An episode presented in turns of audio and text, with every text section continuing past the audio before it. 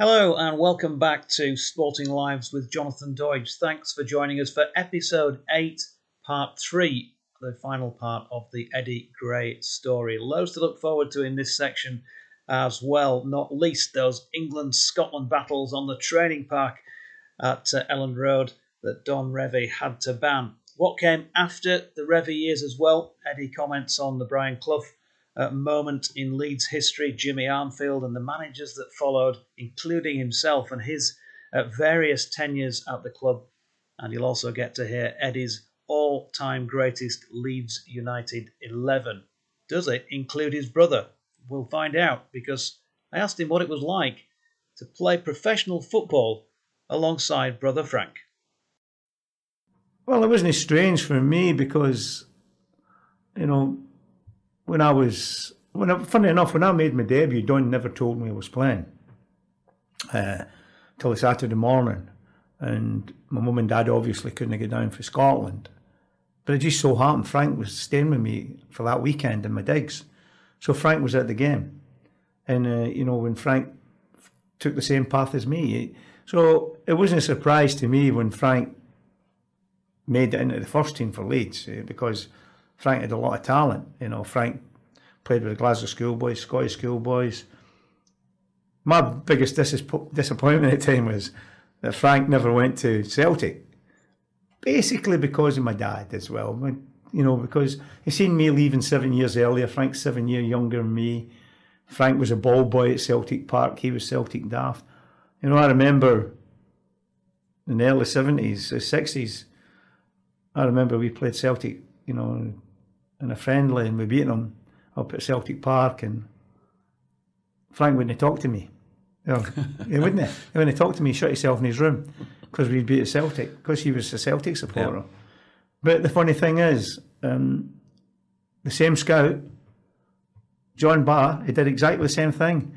He went up to see my mum and dad and he says, We'd like Frankie down at the weekend, you know, Leeds and have a look. And I had no influence over Frank coming to Leeds whatsoever because at that particular time, for my dad's sake, I wanted Frank to go to Celtic. It never happened. Um, so when Frank came to Leeds, obviously, a talent, he was a midfield player, Frank, as well. Yep. I mean, I would have rather seen Frank playing all his career in midfield than playing at left back. Mm-hmm. Uh, and, and no disrespect to to Frank or anybody that plays at left back or full back, you know. But I thought Frank had the talent to be, and he did. He played all his games, early games in midfield as a midfield player. Um, I mean, I went to play at left back when I was in my thirties, and I didn't find it difficult. Let's put it that way. you know.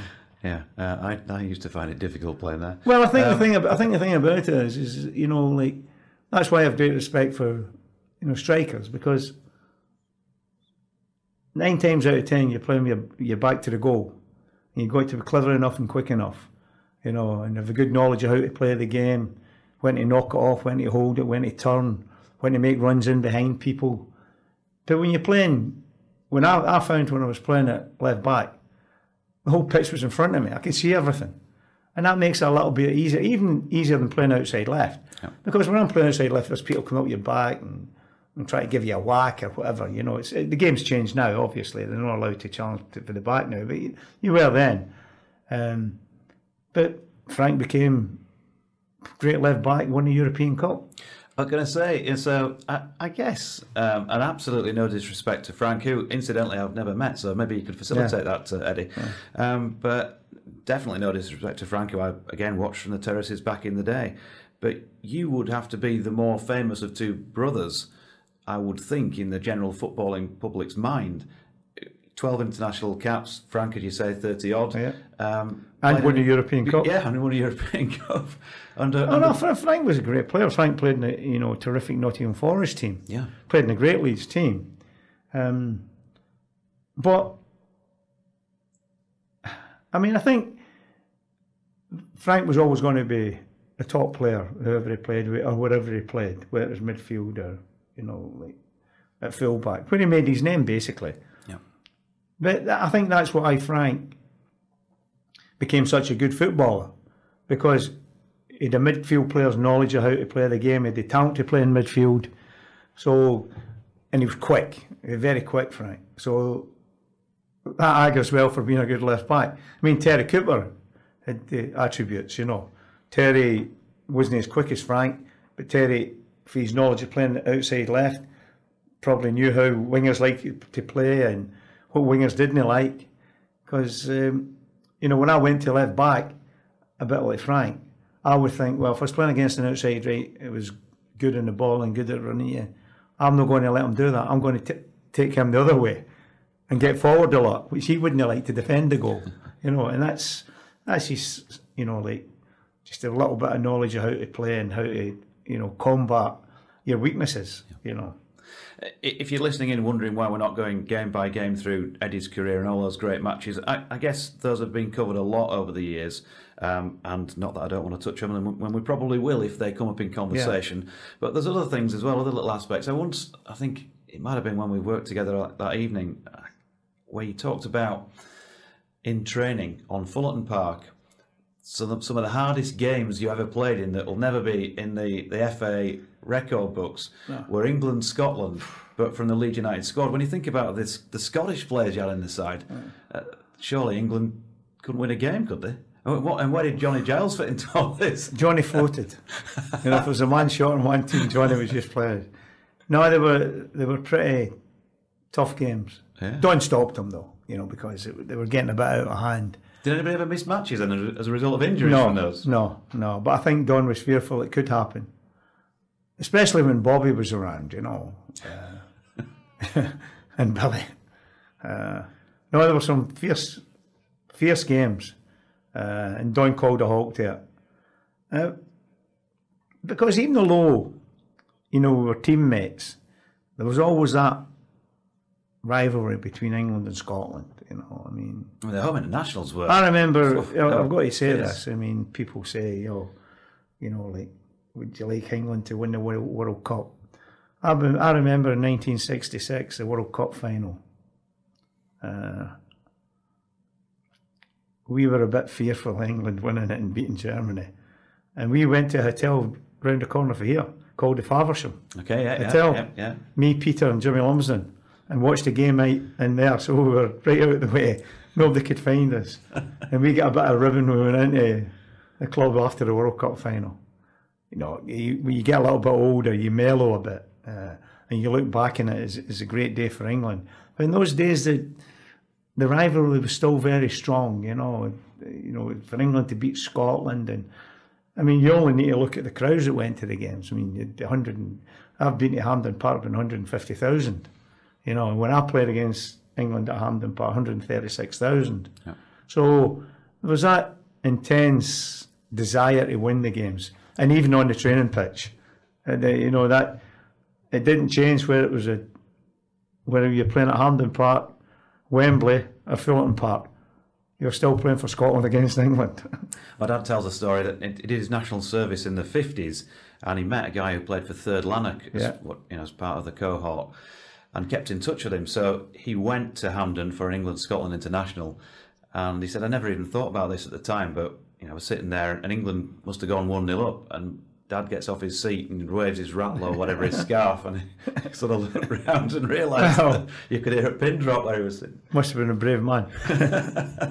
you know, there, there, there was that rivalry. I mean, funny enough, you you talk about things like that, and and growing up, and that you know that's one of the disappointments for me now is that Scottish football isn't the same now. You mentioned Third Lanark then. Oh, Third Lanark were a great team. Yep. Hilley, Harley, and Gray. That was their inside yep. forward trio, centre forward. Joe McInnes outside left. They had a real top team then. And you look at Scotland now, but, and the reason I think the Scottish teams are lagging behind because obviously it's not a level playing field anymore. Yeah. I mean, uh, you know, when Celtic won the European Cup, it wasn't a Premier League. You know, it was it was a level playing field. Celtic could keep all their best players. Now that Celtic have to let their best players go. I mean, you actually look, uh, Celtic have always a great network at producing players and getting players. I mean, you go back to Leeds United. and you get Mark Viduka coming for Celtic. You know that, that would never have happened years ago. And the best centre half in the world in it, Van Dijk, a Celtic player, and he went to Southampton. You know, for a Celtic player to go to Southampton, it just goes to show you how much the game changed from a financial point of view when the Premier League started, and that's a disappointing thing for for Scottish football just now. Uh, that it's not got that same depth, strength, and depth that it had years ago. Which leads, I mean, you, you alluded to what you were doing on 66 World Cup final day. Of course, Scotland then famously beat England the Yes, following year yeah. and claim themselves to be world champions. Yeah. Completely wrongly.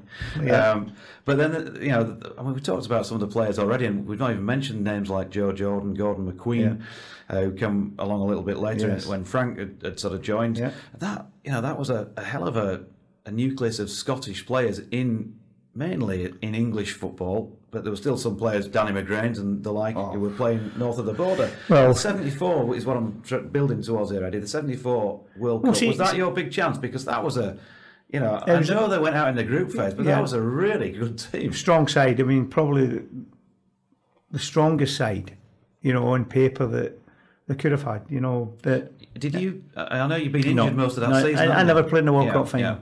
You know, that was that was a big regret. You know, uh, like to my brother has, Joe has, Peter has, Big Gordon, McQueen. I still speak to them on a regular basis. I spoke to Joe the other day, and Gordon. Uh, yeah, I think that, and that all happened basically because, uh, you know, like John Barr, the connection, and and Bobby Collins with Joe Jordan. Yeah. uh, You know, told on about this young Scottish player. He, he's a bit raw, but he, he would turn out to be a top player, and Bobby was proved right. You know, and but we had a great tradition. Of, I mean, there was players that came that never made it at the club, um, and you know the sixties and in the seventies. They were still coming down Scottish schoolboy internationalists. You mentioned Jim McCalliog for, Yeah, for one. well- didn't really make his name at Leeds, did he? But he went on to be, you know, very successful elsewhere. Yeah, well, Jimmy, see, the, the thing people don't realise about Jimmy, Jimmy walked out the door. Jimmy left um, only because uh, it was a bit strange in those days. See, when we signed um, for Leeds United, we were amateur footballers. We had to sign as amateurs.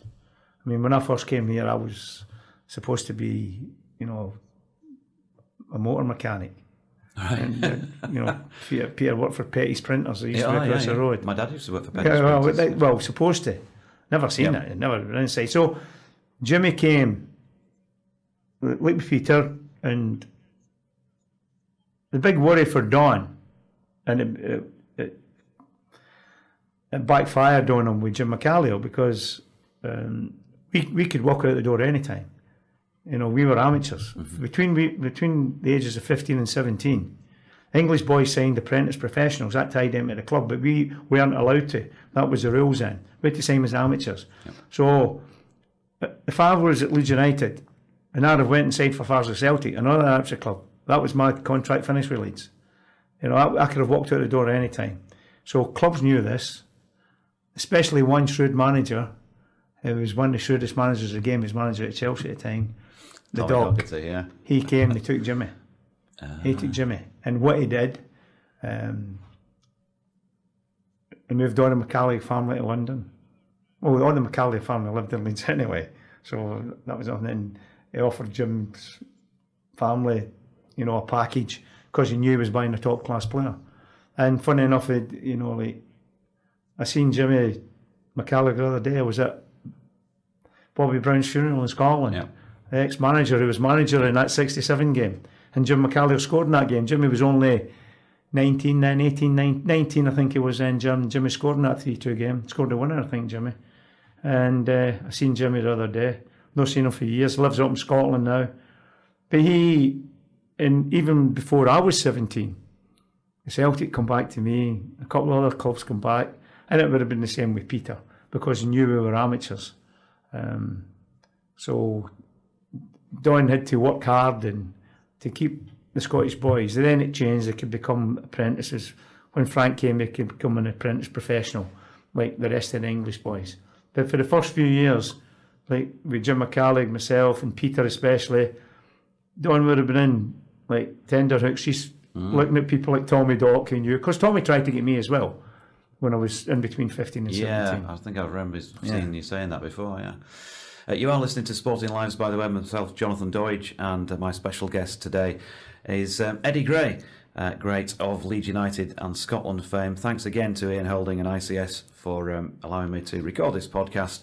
Uh, you can follow me on Twitter at Jonathan Doidge with any thoughts you've got um, on future guests or any questions you might have for future guests or at uh, Jonathan, oh, sorry, jd at jonathandoidge.com. So let's get to the nitty gritty, Eddie. You're going to have to disappoint a few of your mates here.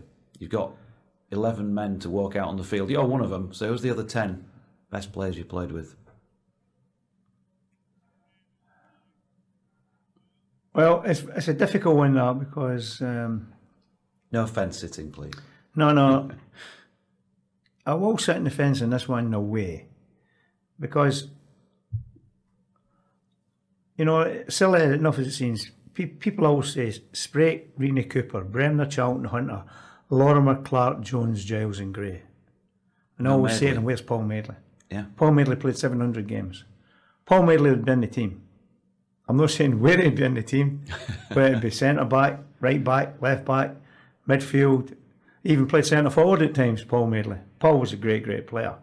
Uh, so I would say, Okay, I'll tell you what. We've got. We've got. We'll, we'll do twelve men then. yeah. Um, because we'll accept that on any given day, one of those might have a tweak. Well, well you know, Paul Reaney broke his leg, played a lot of games at right back. Terry Cooper broke his leg, played a lot of games at left back. I was injured at times. He was playing midfield then. Sit midfield. If Mick Bates never played, Paul would play midfield.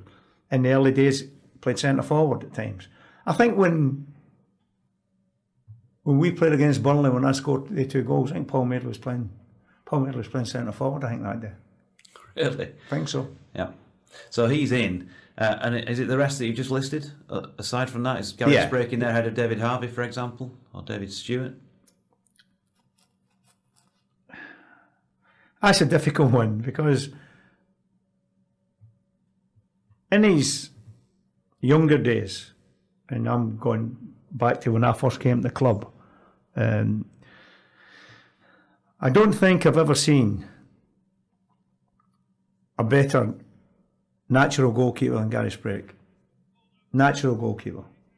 He could do everything. Um, great hands. But then, when the media get involved heavily, and I mean games been televised on a regular basis, they found it difficult, Gary. David was a different type of goalkeeper. I I think David was the most solid goalkeeper at the end of the day, for the point of view, uh, he was more like a Gordon Banks type of goalkeeper, you know, a Nigel Martyn Yeah. never made many errors, you know, steady. Maybe not as flamboyant, but Not famous for his howlers on television. no, and that, that that's what done Gary at the end of the day. Um, but I remember, you know, you go back to the first cup. Uh, if Gary wouldn't have been playing that night, hungry, we would get beat. It was unbelievable. Uh, I mean, unbelievable. Um, so at his best, at his best, I would say he was as good as any goalkeeper I've seen. High praise. And, uh, you know, I'm, I'm just talking pure football as well, not to do with the stuff that was said and that sort of thing later on, just purely as uh, footballers. And um, David Harvey was around in the, at the era when, Yeah. when Cloughie came to Yeah, the club. yeah. Um, so, so Don's decided to, to call time on an amazing time. Yeah, Um, there doesn't look to have been at that stage massive succession planning, but he has brought in Joe Jordan, uh, Trevor Cherry's come along, Gordon McQueen's playing by that stage. Yeah. So there's, some progression. But Yeah. do you- I, I think was I don't think Don um, relished the thought uh, of certain players coming towards the end of their career and having to move them on. I think that's, you know, I never really spoke to him about it, but I think that's one of the reasons he decided it was time for him to go. that's an interesting character study of him, isn't it? Because of what he's done, but it, and he's invested so much kind of love in that team, that Yeah. squad, And the club. He can't, yeah, and the club he can't he can't bring himself to break that up. So so there's there's an element of soft centre to that, isn't there? Really, when he when he he was always sort of known for having a quite a hard exterior. Mm, yeah, on, on the outside, you know, but Don was Don looked after the players and the families. And if there was anything and the kids were ill or your your wife or they'd try and make sure they get the best treatment.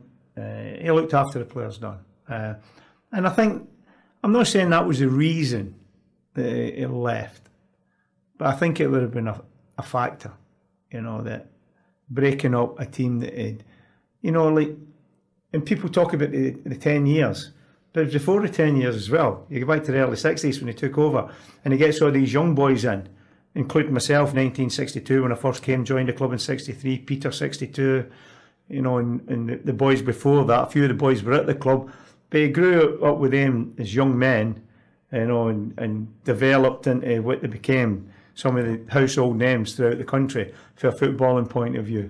So I think that would have disappointed them to see players having to move on. And eventually the club, obviously, you know, the, the team had to break up. Uh, you know, you know, age doesn't wait for anybody. Time stands still for no man. Uh, so, uh, without making this just a one sweeping response to one question about what's happened since you know the European Cup final in 1975, but what about those those intervening years? Yeah, there was the Howard Wilkinson Championship Yeah. side after you'd finished playing, um, but your involvement, you know, as a player, uh, you mentioned moving to left back, and then of course managing the club, player managing, back again as youth team coach, reserve team coach. You know, can you take us sort of briefly? Well, you know, well, when Don left the club, obviously I, I was having problems injury. I played, as I mentioned before, in the Charity Shield for Brian. Um, I think the club, I I don't think it's any secret, the club told Johnny Giles he was getting a job, and then it just fell apart through circumstances, and they, they got Brian. I think if Brian would have came with Peter Taylor, it might have been different for him, because I think Peter Taylor. I've watched documentaries on Brian and a few incidents in tunnels. Now you can see Peter Taylor pull him away and tell him to calm down. so he'd have been the voice of reason in, in Yeah, Brian's head when he was firing off at people yes, like you yeah, saying, yeah, everybody. Uh, just Yeah. just how he come in. I think if, if Peter had been there, I get the impression he could just pull the reins in on him. Because he was a fiery character, obviously one of the greatest managers this country's produced. When you look at his record, Derby County, Nottingham Forest, won in two European Cups with Forest. Can't argue. It's incredible. Um, but when he came to our club, it was the wrong time for him.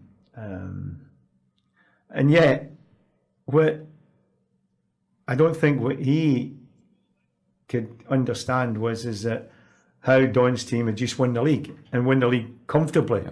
Uh, and when Jimmy Armfield came in and, and Jimmy steadied the ship, Jimmy was a different type of manager to Don and Brian. Jimmy was quiet. Um, Jimmy didn't like a lot of confrontation. Where it, that didn't bother Don, it didn't bother Brian especially. yeah, Uh, but I think it just goes to show you that Brian just never did it right. Because Jimmy took took the team to the European Cup final that year and beat a lot of good sides. Should probably won the European Cup final, but unlucky not to win it. So Jimmy was a bit unlucky for that point of view. But then Jimmy transformed the club in a way, bringing new players in. But it was always going to be difficult, regardless of who you brought in. He brought in some terrific players. Some great players came at the club, you know. I mean, Tony Currie was a terrific Yeah. player at the football club. You know, you a young Ray Hankin who was one of the best centre forwards around then. He had a lot of players. Arthur Graham coming down for Scotland. Mm. Arthur was a terrific mm-hmm. player. So, but to replace the players, uh, or to try and replace the players that had left the club, was always going to be very difficult. Because, you know, I grew up with Don Revie's team, but I also played with all the players I've mentioned, and they were great players. They were great players. But were the midfield players as good as Bremner and Giles? In my opinion, no. And that's no disrespecting him because I'm talking about two of the greatest players that played the game. So that was always going to be difficult for any manager to come in to replace and try and get their days back. Howard's team, when it, Howard's team was the great team, uh, and they had you know, the nucleus of that side, and uh, I don't think I'm out of place in saying this, it was the midfield area. Yeah. When you get Strachan, Batty, McAllister, and Speed. Uh, so they were a very, very strong, strong outfit. They had other players as well, no doubt about it. Rod Wallace, you know, Yeah. Chapman, even look at the defenders, you Tony Dorigo. You know, you had a lot of good players, you know. So Mel Sterland come in and up and down the flanks, your, your two centre backs who, you know, strong, they just did their jobs. So they were they were obviously a terrific side. Uh, but you're back in your lot to beat them. I would have backed our team Over to two beat, legs. I would have backed our team to beat any team. Yeah. on the day. Sure. On the day, I would have done. I mean, when we played in the semi-final European Cup, and we played against the great Barcelona team, uh, Cruyff and Neeskens and players like that. When we, I mean, Elland Road, we should have won the game four or five. You know, you know, on our day we were as strong as any team that played. I mean, I look back now and I, you know, and I see some articles for old players. I was reading an article uh, the other week, and it was a few of the Chelsea players, and it was Ron Chopper Harris, and he says Leeds United are the best team I ever played against. You know, so you know that that says everything of the, the team. And Eddie Gray's not given me my studs back yet. yeah, yeah, yeah, correct. And then the, t- the team moved on, and obviously, um, Jimmy Adamson came in, and and Dave Merrington worked with Jimmy. I think uh, it was a bit difficult with Jimmy, I think, because Jimmy never used to come out of the training park much, you know, which I found strange because. When you spoke to Jimmy Adamson, he had a great knowledge of how to play the game. He, he, spoke well about the game. But we would have a, a team talk on a Saturday, and it would be something like completely different to what we'd been working on on the training pitch. And I found that a bit strange, you know. And then I think that's why it never worked for Dave and, and Jimmy. You know, uh, although they were a partnership, they seemed to be at times pulling different direction. Yeah. You know, and the two the two of them uh, had, had good knowledge of the game, but you know, Dave took all the training, and Jimmy would be in the office, and then Jimmy would take the team talk on a Saturday. It was just a bit strange, you know. Uh, and then obviously Alan came in, and Alan took over, and you know, it was Alan basically put me to play in a defensive position and left back, and which I enjoyed. And then I, you know, like Alan get the sack, and I took over, and the club had me a lot of money. Um, and that was difficult. But we had a lot of good young players uh, that went, went on to make good careers for themselves. You know, you, you, you likes of Scott Sellers and Tommy Wright, John Sheridan, who everybody knows. John was a big favourite at football club, and John stayed on at the club and played after I left. You know, Andy Linighan, who went to the Arsenal, you know, and obviously uh, Denis Irwin, who won so many trophies at Manchester United, Terry Phelan. You know, we we in, in, two goalkeepers. One I let go, with John Lukic, Lukic, yeah. obviously, uh, and with Big Dave Seaman. And you know, I had two young goalkeepers at the time, and uh, and the two of them went on to have great careers. Dave, you know, went on to have a terrific career, as everybody knows. But that particular time, I felt that John was uh, the strongest goalkeeper, you know, and I got Dave Harvey back just as a you know strong backup and Dave eventually played. And I got Peter back as well to help the young boys, and Peter did a terrific job uh, in the 80s. But the club wanted to move forward quicker than I was taking them, and they, they got Billy in, and Billy was a bit unfortunate. The playoff games, and Yeah. Semi final, yeah, Cup. and then Howard came in and they found a bit of money, Yeah. uh, and they bought players in, and Howard spent the money wisely, and the players they brought in, and they were a terrific side. But their side broke up pretty quickly. The game was beginning to change then. Players moving on, agents getting involved in the game, and it made it more difficult for anybody. And that was obviously that that was an absolute cut off anyway from First Division to Premier League football when Yeah. they won the title. Wasn't Yeah. it? Um, so, uh, yeah, obviously we've talked about your involvements. You're still involved now as an ambassador, and apart from retaining the Glaswegian accent, you could not be more Leeds, I don't think, than than those of us who were born within the city. You, you're an obvious love for the city, a love for the club. Does that how how big a disappointment then um, for you was it? What happened in the early 2000s with the Champions League Well- semi final and then the breakup of all that? You spoke, Jonathan, about a disappointment. playing point of view, a playing point of view, disappointment was obviously my thigh. You know, because I think I would have been a better player. I don't mind saying that. I would have been a better player. But my biggest regret at the football club was actually going back as caretaker manager. Um, Trevor Birch, who yeah. was running basically the club at that time, came to see me and asked me to get back, told me the circumstances, basically told me the circumstances. Uh, but then I went back as caretaker and we get relegated. Now, I look back in that time and I think, I still think I could have done more in myself. Yeah. But it wasn't an easy situation. I mean, they were selling players left, right, and centre and asking players to take a wage cut. A new regime come in who. Um, it wasn't a good time to work at a football club, let's put it that way. And we got relegated. Um, see, but back then, um, it was a wrong decision I made to go back. I know I'd left the club and went to manage other clubs because that happens in football. Went to Rochdale where I enjoyed my time. Mm-hmm. Went to Hull City for a season. Then I come back and work for for you know George first, yep, and you know the youth team. Well, I come back to work for Howard first for the youth team with Paul Hart. Howard asked me back, and we worked worked in, and all these young players come through. We won the youth cup with tremendous players. You know, with you know Q and you know Woodgate, Ian Harte, terrific. Yeah. Ian Harte yeah. and Stephen McPhail. Yeah. We had lots of players, and Paul Robinson played in goal. You know, you, you a lot of international players, but they all come through the system, uh, and I enjoyed that time. But uh, you know, like they're the two biggest regrets that I've had since I came to the club when I was fifteen. Getting my thigh injury when I was sixteen, and getting back as caretaker manager, because even though I knew it was difficult, and I never realised how difficult it was going to be till I get back in. And that's when I sort of I regretted my decision. I thought I made the wrong move here. I could only see the club going well because there's no investment coming into the club. Yeah. And it was a difficult time for everybody at the club. And I'm including the players in this. Because players would come in and say to me, the club tried to sell me last night. I says, How do you know? Because my agent told me. You know, that's how it was.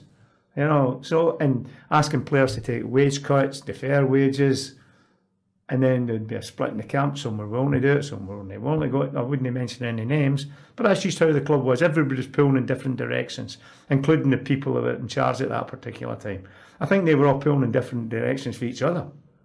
I know, and that made it difficult as well. Eddie, it's been an absolute pleasure again to, to relive some of those great moments and to, to find out a bit more as well about your backstory and, and the Leeds United uh, and Scotland those great years. So many thanks for your time. Thanks for being on Sporting Lives. It's been a pleasure. It certainly was a pleasure speaking to uh, Eddie Gray. Uh, what a wonderful, wonderful gentleman and a wonderful, wonderful footballer as well. Just think what he could have achieved even more uh, had he not been blighted by that thigh injury for so long during that uh, tremendous career. I hope you enjoyed listening to that as much as I enjoyed uh, recording it with Eddie Gray. Don't forget, if you're a Leeds United fan, uh, already up there on YouTube or on Podbean. Uh, we've got uh, Sporting Lives with Nigel Martyn. That's one to get your teeth into from earlier on in 2020. Uh, there are other sports as well. Roland Butcher from cricket, Anthony McGrath, Yorkshire cricketer, Francis Cummins of the Leeds Rhinos, Stuart Cummings, rugby league referee, of course, in the past, and now a cricket liaison officer, one of the top officials in the British game of cricket. Uh, still to come, Henrietta Knight, trainer of Best Mate, triple Gold Cup winning uh, racehorse of the early 2000s, uh, and many more besides all that. Hope you're enjoying the series. Uh, please do stick with me. Please, if you haven't done so already, hit subscribe here on whichever um, audio podcast forum you're listening on, hopefully Podbean or iTunes or something like that. And also, you can head to YouTube if you'd rather watch the videos and head for Sporting Lives with Jonathan Doidge and subscribe to that channel. You'll get no uh, no junk, no rubbish, just a trigger each time a new podcast goes up to alert you to uh, stick on the headphones and hopefully have a watch or a listen. Once again, thanks very much to you. If you've got any ideas on who you might like to see or hear on the podcast in future, then please do drop me an email to jonathandoidge at hotmail.com. That's Jonathan Doidge at hotmail.com. Uh, you can also follow the Facebook page uh, and also on Twitter, where on both counts I am at Sporting Lives One. That's at Sporting Lives One. Hopefully, then you'll join me again pretty soon for our next edition of Sporting Lives. But from me, it's bye for now.